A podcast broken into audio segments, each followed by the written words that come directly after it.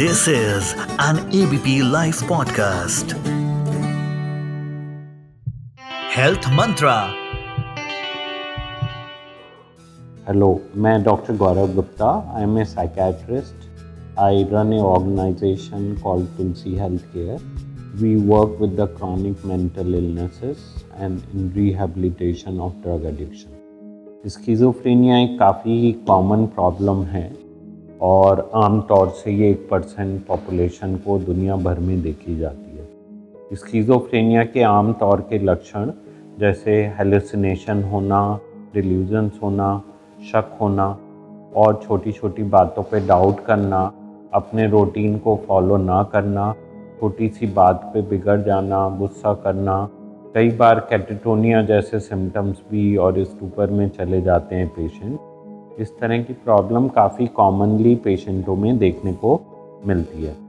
जैसे मैंने कहा कि ये दुनिया भर में वन परसेंट लोगों को होती है तो ऐसा मान सकते हैं कि दिल्ली में और एनसीआर में अंदाजन दो से ढाई लाख लोगों को इस तरह की प्रॉब्लम है। आम तौर से ये आजकल जो दवाइयाँ हैं, उनसे अच्छा रिस्पॉन्ड करती हैं और हम अधिकतर पेशेंट एक दवाइयों के इलाज से काफ़ी हद तक ठीक हो जाते हैं।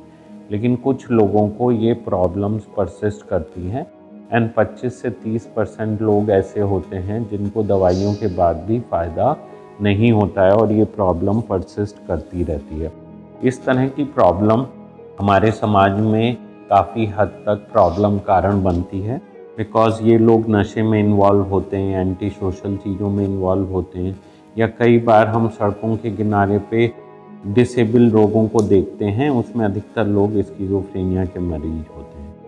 मैं ऐसे बहुत सारे लोगों को जानता हूँ, जो एक अच्छे इंस्टीट्यूशन में पढ़ाई कर रहे थे स्टीफेंस में आईआईटी में, या डॉक्टरी की पढ़ाई कर रहे थे, मगर ये बीमारी का अटैक आने के बाद में वो कुछ भी करने में असमर्थ रहे। और उनकी लाइफ क्रॉनिकली डिसेबल हो गई, और धीमे धीमे उनकी परेशानियाँ बढ़ती गई। आम तौर से ये प्रॉब्लम बाहर के देशों में भी इक्वली वर्स्टिंग है। इंडिया में बिकॉज़ फैमिली सपोर्ट बहुत अच्छा है, इसलिए ये मरीज़ आम तौर से बेहतर रहते हैं और घरों में ही रहते हैं। बाकी विदेशों में इस तरह के मरीजों को घर में रखना संभव नहीं हो पाता है और वो सड़क पे या ब्रिजों के नीचे या सोशल होम्स में रहते हैं। Thank you This is an ABP Life podcast.